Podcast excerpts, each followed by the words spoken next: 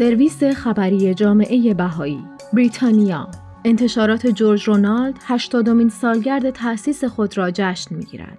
26 تیر 1402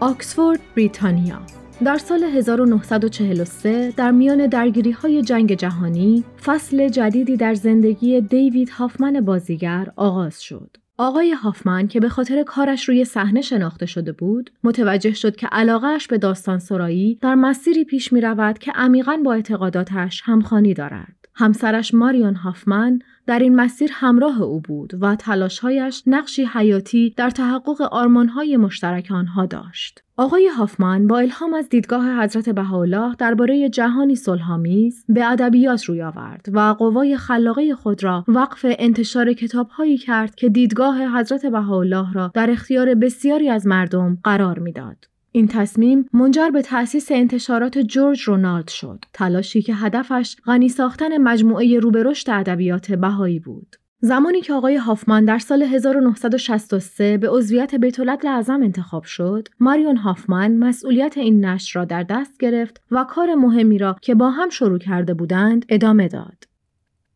80 سال بعد در یک گردهمایی پرشور در آرنکات آکسفوردشایر، نویسندگانی از سرتاسر جهان، اهالی صنعت نشر و نمایندگانی از مؤسسات بهایی به مناسبت 80مین سالگرد تأسیس انتشارات جورج رونالد گردهم آمدند.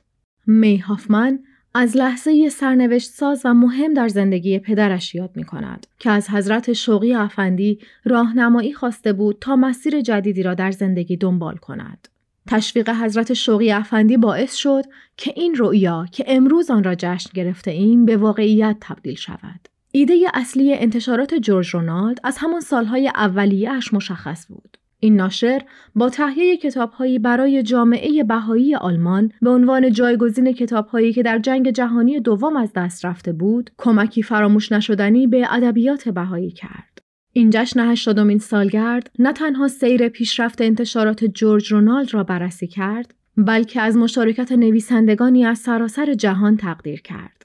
نویسندگانی که آثارشان طیف وسیعی از موضوعات را در بر می‌گیرد، از جمله کاربرد اصول بهایی در پیشرفت اجتماعی، اعتقادات و آداب بنیادین بهایی، معرفی جامع شخصیت‌های اصلی آیین بهایی و بررسی عمیق زندگی جامعه بهایی. امروزه انتشارات جورج رونالد با بیش از 170 نویسنده همکاری می‌کند و بیش از 300 کتاب منتشر کرده است. محفل روحانی ملی بهائیان بریتانیا در پیامی خطاب به این انتشارات به مناسبت سالگرد تأسیسش گفت: افراد بیشماری در سراسر جهان از آثار شما بهره بردند. کتاب‌هایی که حیات فکری جامعه بهایی را پرورش داده و آثار علمی ارزشمندی را پدید آورده است.